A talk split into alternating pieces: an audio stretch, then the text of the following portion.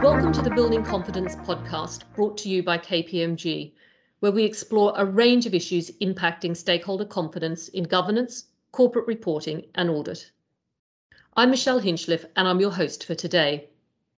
And in today's episode, we're looking at financial crime and cyber risk, which I suspect are high on the risk registers of companies ranging from the largest global organizations to the smallest entities.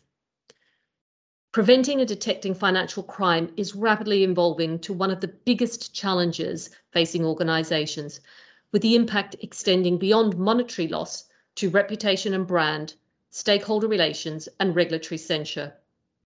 And today I'm delighted to be joined by two fabulous guests who have a wealth of experience in this industry, uh, Jonathan Evans and Geraldine Lawlor. And uh, I might hand it over to them to introduce themselves and talk about their experience. Firstly, Geraldine. Thank you, Michelle. So, um, so I joined KPMG in 2020 as the global head of financial crime, having come in off industry where I spent over 30 years uh, working in industry in a number of areas. And within that, the last 17 were spent in financial crime itself. My last role was as the global head of financial crime for a major global bank. And within that, I was responsible for the global design, implementation, and delivery of an effective financial crime risk management strategy and policy framework. Alongside the role I played in the industry, I was also uh, very active at an industry level, having chaired a number of industry working groups. And uh, the last one in UK finance, where I actually chair the Financial Crime Committee, and through that, actually was the industry lead on the Economic Crime Reform Programme. I was also one of the founding members of the Joint Money Laundering Intelligence Task Force, which is the UK public private partnership. And I was the UK industry lead for the anti money laundering arm of the Five Eyes Law Enforcement Group. Thank you, Geraldine. And Jonathan, perhaps if you could also introduce yourself. Thanks, Michelle. Yes, I'm Jonathan Evans, and I'm chair of the Public Interest Committee at KPMG. My main career was with MI5, where I was the Director General for six years. Uh, and in that time, I specialised on counter-espionage, counter-terrorism, both international and domestic. And uh, we were heavily involved in initiatives against cyber threats. I've also been a non-executive director of a global bank, uh, where I chaired a specialist committee which was created to combat financial crime risk. Thank you, uh, Jonathan and Geraldine. Delighted that both of you could join us for today's conversation. Now, Geraldine, I'm going to start with you and maybe to set the scene. And perhaps you could briefly outline for us first the types of activities that fall within the definition of financial crime. Thanks, Michelle. Um, very happy to so I suppose this has a broad um, expanse, particularly and how it impacts uh, upon the industry. And if I look at it from first a legal perspective, but then the operational perspective, in the UK we have uh, a piece of legislation called the Financial Services and Markets Act, and within that it defines financial crime as including money laundering, terrorist financing, market abuse, and fraud. And then when you look at organizations and how they operationally look at this particular area and how they manage it, financial crime tends to include, again, the money laundering and terrorist financing pieces, but also sanctions, anti bribery and corruption, anti tax evasion, and then fraud as well. We also had, there's a lot of conversations going on across the market in terms of how market abuse and the money laundering in markets are starting to move closer together and the recognition of, of how those combined capabilities are impacting an organization and how they're looking to manage those under a more consolidated risk management framework. And then you have the cyber enabled elements. And so the cyber enabled crime is starting to intersect very closely into fraud and into AML. And I think lastly is modern slavery is also coming to the fore more and more, a corporate criminal liability offence that's very closely aligned in how you would manage that risk within organizations to the anti-bribery and corruption and the anti-tax evasion aspects.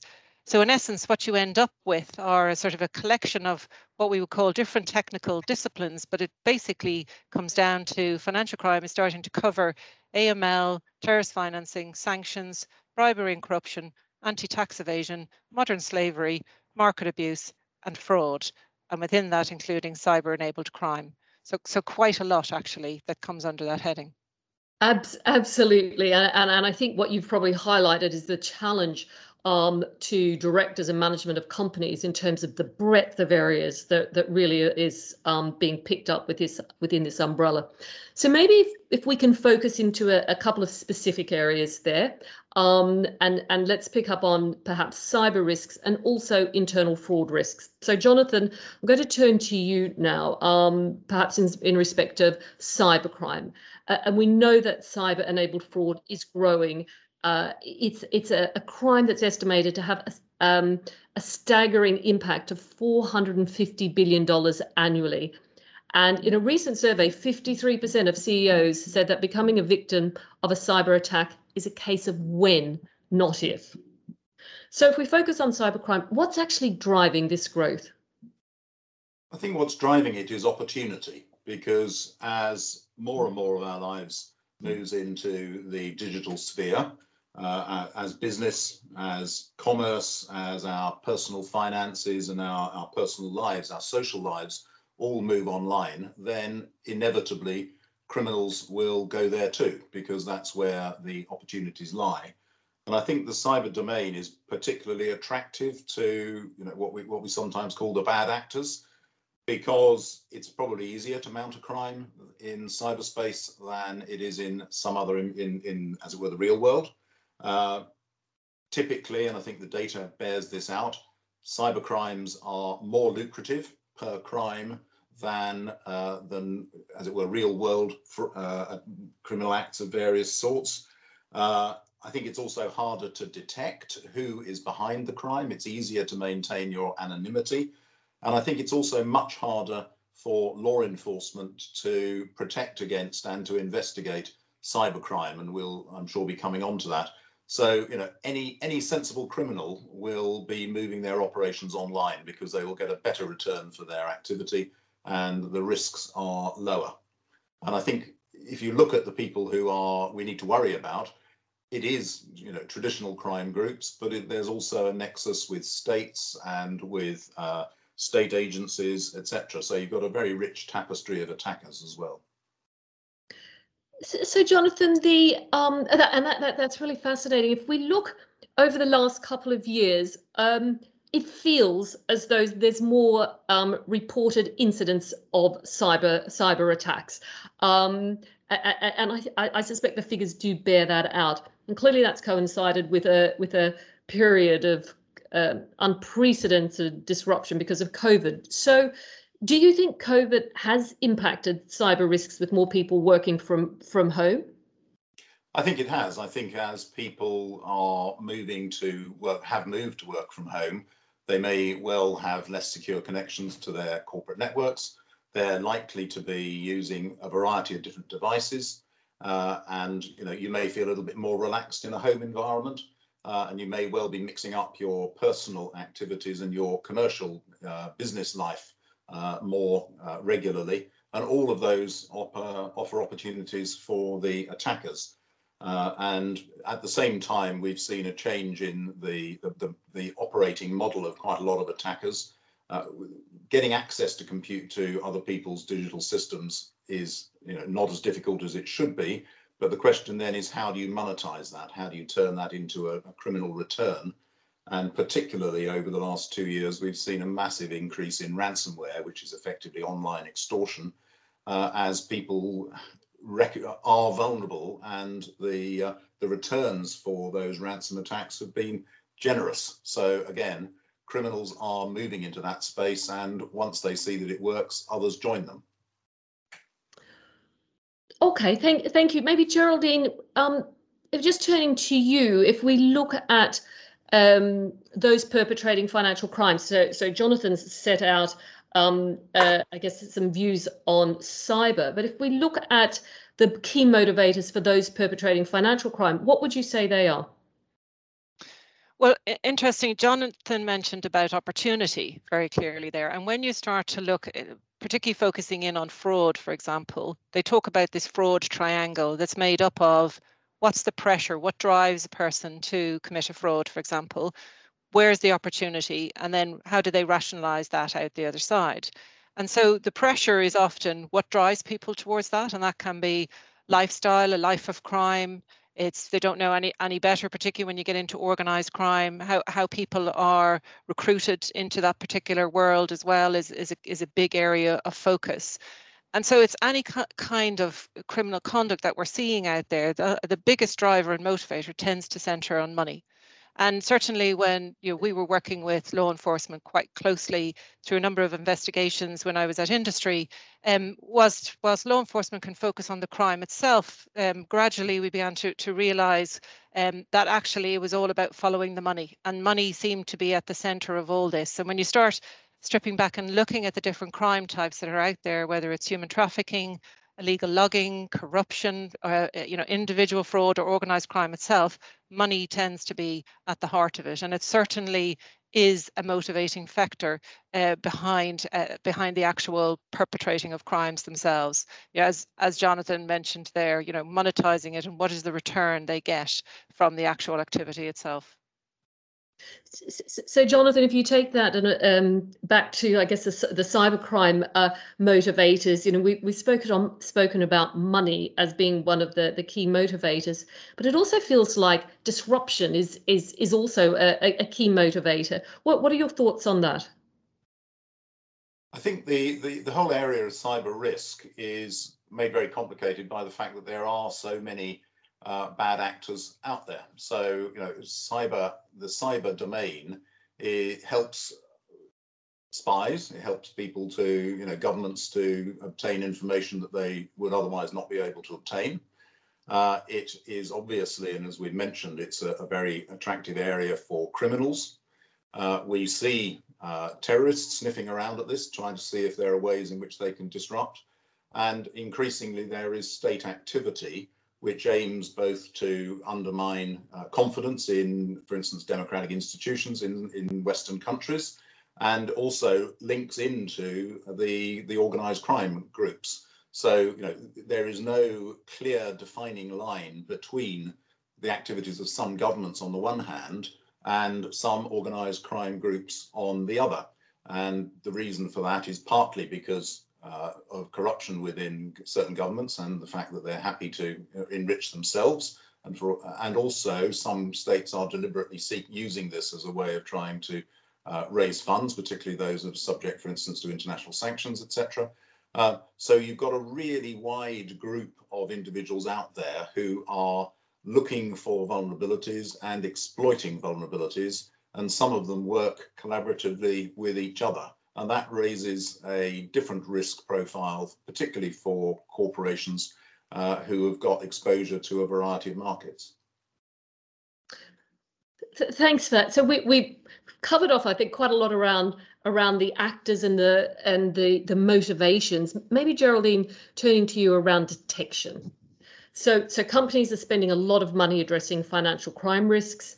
Uh, what do you think are the most effective mechanisms, Geraldine, for detecting internal fraud?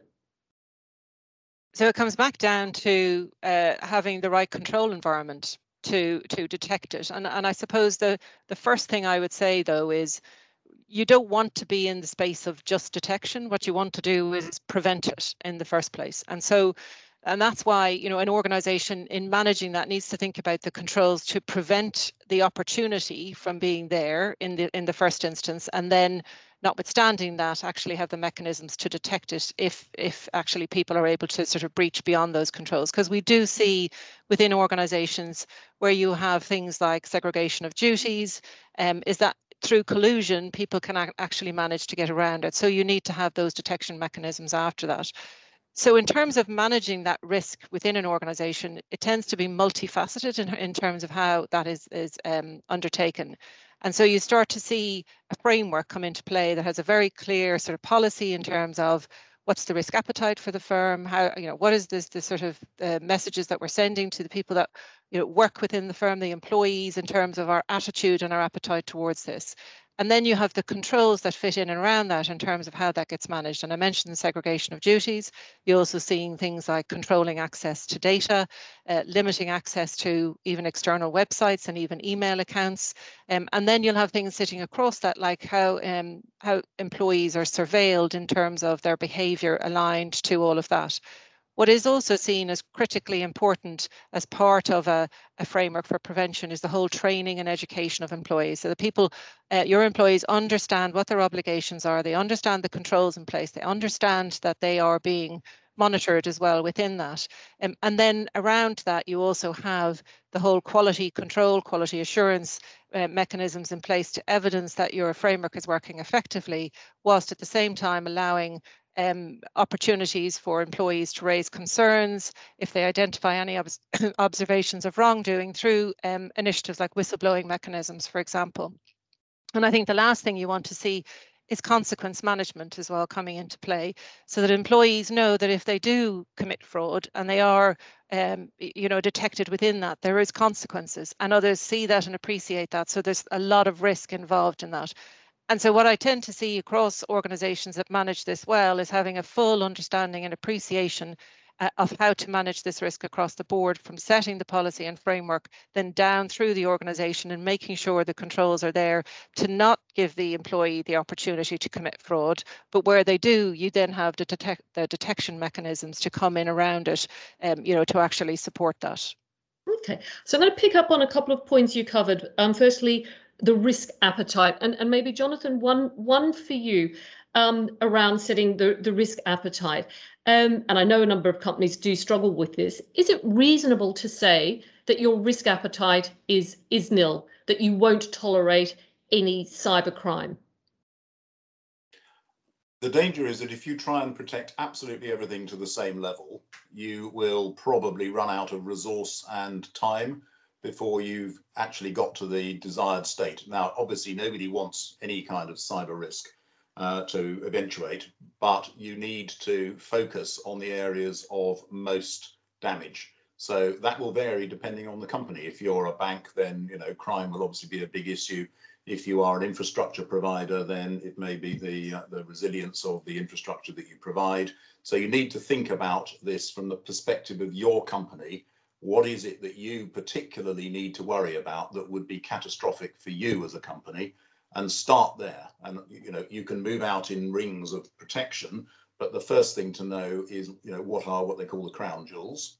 And focus your effort first on protecting those. And then you can have the opportunity as you know the situation as your own protection levels improve you can then think about the other things that it would be desirable to do but I think if you try to do the whole thing in one leap, it can be just too difficult and you are then leaving yourself open to really serious problems. Okay, and Geraldine, would you agree with Jonathan on that? I would, and I would add to what he he is saying, and almost what he describes there. I would liken to a risk assessment of the firm. So where a firm will actually look at the risks it actually has aligned to what clients it serves, what, what its products and services look like, what are the vulnerabilities there, and then what are the risks it's, it's, it's trying to protect and mitigate.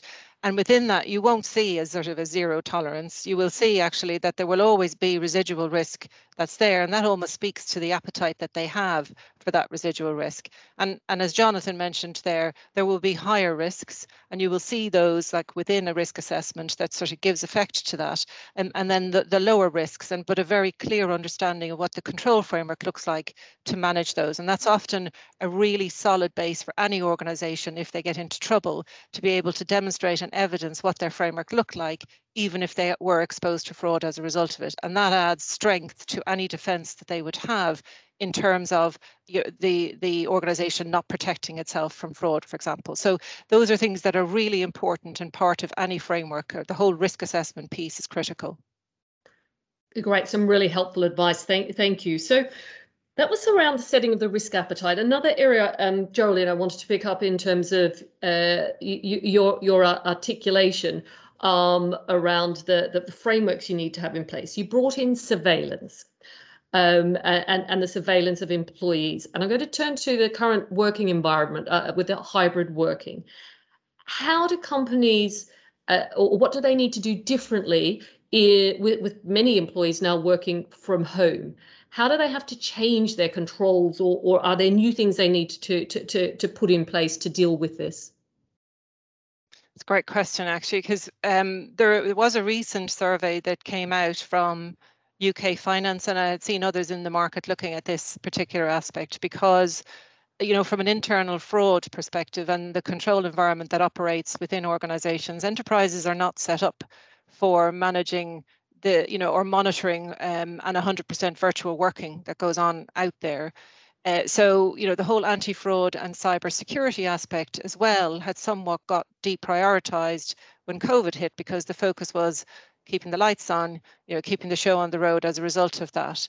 But as we are coming through that and out the other side, there is this heavy reliance as well on you know, staff and employees doing the right thing and being seen to do the right thing. So part of that is comes down through your values, your culture, the training, the education, those softer aspects of a control environment become really important, as well as continuing obviously to use those harder controls around access to information, you know, uh, I mentioned sort of access to data, their ability to e even from home access you know, their sort of Gmail, external Gmail accounts, all of those things become quite quite important. So, um, and what I have seen in, in organisations is that real focus on that sort of training, education, making sure people are aware of whistleblowing um, uh, sort of capabilities or the procedures within a firm as well. And so that tends to be the focus at the moment in terms of how how to continue to operate the controls within that particular um, environment. Uh, I suppose as we go into more of a hybrid working, it becomes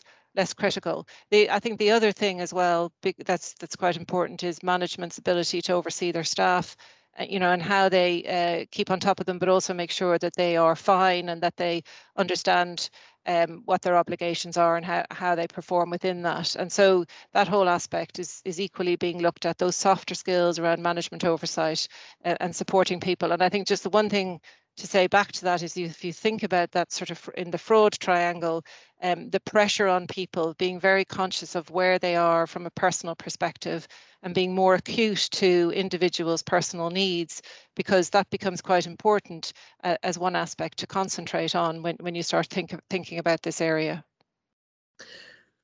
Thank you for that, Jonathan. I'm going to ask you a similar question around surveillance. Um, and I think there's there's been a, a number of reports around uh, software that uh, companies can put onto computers to to monitor the activities of in, of employees. Um, and I guess there is a, a, fine line between what is acceptable and what's not acceptable. What, what would your uh, views be, or, or, any advice you would have to companies um, who, who, who are looking at moving into this area? I think we have to be very careful about the cultural messages that surveillance is sending, because if members of your company feel that the management doesn't trust them, that they will only expect you to work if you are being monitored, I think that's difficult.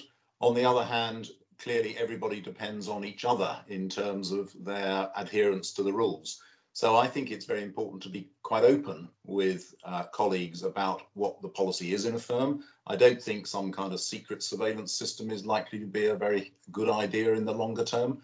But if you are saying that we are look, looking at a variety of things just to make sure that if there are problems that people can be alerted to them, I think that's a very different message from we don't trust you and we're going to watch you every minute of the day. So I think you need to think about this not just as a technology issue, but also as a cultural issue, and that this needs to be seen as supporting staff to do the right thing rather than catching out staff who are doing the wrong thing, because otherwise you might have some quite negative uh, kind of impacts, I think, from that sort of model. Okay, so may, maybe, thank you, maybe we could turn to uh, the lawmakers, Geraldine. So um, clearly, um, there are many challenges that, that the lawmakers are facing in dealing with financial crime and, and particularly the evolution of that. But, but it'd be great to hear from you what some of these challenges are and how are they progressing in dealing with these. So I suppose one of the biggest challenges we have in this particular space is that the whole end-to-end framework, and what I mean by that is from how policy gets set to the role of regulators, to the role of we say industry and on into uh, law enforcement is just seen as ineffective end to end. And what's driving that view of ineffectiveness is the fact that about 1% of illicit funds that flow through the system is confiscated. And therefore 99% goes not so much undetected, but certainly um, you know, continues to, uh, to, to move through the system itself. So that is a big issue. And we have policy making bodies such as the Financial Action Task Force that are really talking about this whole area of effectiveness. And when they come in and look at certain jurisdictions and countries under their mutual evaluation, reviews, not only are they now looking at how you comply with their recommendations, but they're also looking at how effectively you're able to meet those recommendations. So starting to focus on outcomes uh, rather than necessarily the technical aspects, although both are important because one lead to the other. So what that is driving as well are real conversations between uh, the industry and government, particularly here in the UK, but in other jurisdictions as well, as to, okay, well, what does that mean in practice? What needs to change? Where do we need to move to? Um, so there are a number of things happening in the UK, particularly. So we have a couple of um, new bills coming in. Uh, there's the online harms bill, which is which is due in, as is the economic crime reform um, bill, or I think it's, it's called the economic crime bill itself. And they are bringing in a number of uh, sort of additions uh, into law that will actually help the system to work more effectively and start to think also about wider players that traditionally have not been part of the regulated sector. So social media and telecommunications, for example, are being looked at as well as to how to bring them in under the expectations of managing this particular area. There are legal protections being looked at as well for how firms can share information amongst each other. There are also legal protections around how you return funds to victims. There um, also are aspects being looked at as uh, protections for industry being able to slow down and interdict payments in flight. Uh, obviously, you're thinking about how that sort of conflicts with PSD or the Payment Services Directive requirements, which is all about sort of moving money through the system much quicker. Um, so, and there are requirements within that piece of legislation that talk to speed in the system. And so, you know, on the fraud side, you say there's there's this view that you, you need to be able to interdict, you need to be able to slow down to to investigate, particularly in real time. Um, and they're looking at things like takedown powers for malicious sites. So there's quite a bit actually going on in um, in that particular area around legal reform. There's also um, a lot going on on actual information sharing perspectives. Um, and interestingly, there's a shift away from a legal perspective from different powers on AML fraud and bribery and corruption to general powers on economic crime itself. So you're starting to see almost a convergence coming together within the legal framework aligned to what's happening in practice um, across the industry. Um, there's also legislative powers being looked at for the ability of organisations to share pre-suspicion, whereas traditionally the best the industry has had has been post-suspicion. So that will make a, a big sea change in how intelligence and information can be shared um, amongst the different regulated players with, within the market. And then also things looking at how to clarify information sharing aligned to legitimate interests test, which comes in often under the privacy side. So there's a lot of work being done looking at how from a policy perspective, the policy is being more thoughtful in terms of how it operates in practice. And that is the first time we are seeing that um, across the, the industry and, and the UK and even in other jurisdictions. And that is quite a sea change, but also great to see that because if you don't think about the operational effectiveness of your your legal framework and you don't consider that, it just won't work. And I think that has been the challenge um, that we have faced for over 30 years working within this sort of environment and the regime um, is is that sort of lack of real policy that that actually supports the underpinning of how people work uh, today and even how it's actually morphed and evolved the whole economic crime landscape as well. So a lot going on, very positive to see that change coming through. But obviously that will have to translate then into organizations in terms of how they reflect that within their programs and how they start moving into more of that outcomes based on effectiveness uh, approach to how they manage these risks. Okay, so so a lot for um, companies to think about. So, Jonathan, and maybe I'm going to turn to you in terms of the role of non-executive directors. So, so what should what role should they be playing in managing these risks? I think non-executive directors are well positioned to ask those risk appetite questions. What is it that we really care about in this firm that we have to protect? I think they need to be in satisfying themselves that this is being addressed not just as a technology issue, but as a, an issue for the people in the firm. So if it is just a technical response, then I think you need to scratch a bit deeper, uh, dig a bit deeper. Non-executive directors need to be thinking about the, the network within which their company works, because particularly for cybercrime, it's very often the case that vulnerabilities can be imported from your partners, from your supply chain. So if you are partnered with other organizations that aren't taking this seriously, that's a real vulnerability. You need to ensure that the executives are thinking about those aspects. And I would say absolutely critically, if you have a cyber incident, your ability to respond effectively, coherently and quickly to it, and the same would apply to a major fraud incident, is vital in terms of how much damage this is going to do to you. And as a non-executive director, if I am presented with the most marvelous system and it hasn't been exercised, then I would be deeply skeptical people should be exercising their responses so that if the bad things happen, people know how to respond quickly and effectively and staunch the bleeding. And if they haven't done that, then you can't have confidence that the response is going to be effective. Great advice, Jonathan. Thank you. Um, uh, probably have time for one final question, and it's really within that framework, Jonathan. Maybe I'll, I'll, I'll start with you.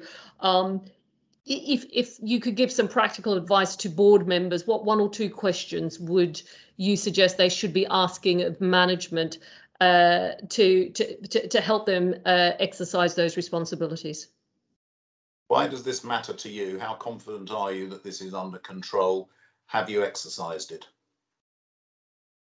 Great. And Geraldine, would you add anything to that? I would. I'd sort of I'd ask what are our top risks how are we mitigating them? And how can I evidence that to be the case? Brilliant. Some some fantastic questions. Thank you very much. And it's a great place to end um, today's podcast. We certainly have covered a lot of ground. Jonathan and Geraldine, thank you so much for sharing your um, thoughts and, you know, really uh, that coming off of just a wealth of experience the both of you have in the industry. So thank you very much. Um, and if I reflect on what we've covered, uh, it's it, there's so so many areas firstly i think you know this is such a wide area geraldine you set out at the at the beginning the number of areas that that really come under this this banner so a lot for people to think about but some great steps in terms of things that you can do assess the risks your, your point on the risk tolerance can, cannot be nil. You have to accept that there are some risks, but you've got to focus on what really matters. And I think both of you very much highlighted the fact that you need a response and you've got to exercise it. So it's really important that you actually go through um, and role play to to understand people know what to do. Uh, thank you so much for your time. Um, with many more great guests in future episodes who, like Jonathan and Geraldine, are really passionate about good governance. So please do subscribe to our podcast to get alerted when new episodes are published. Thank you and goodbye for now.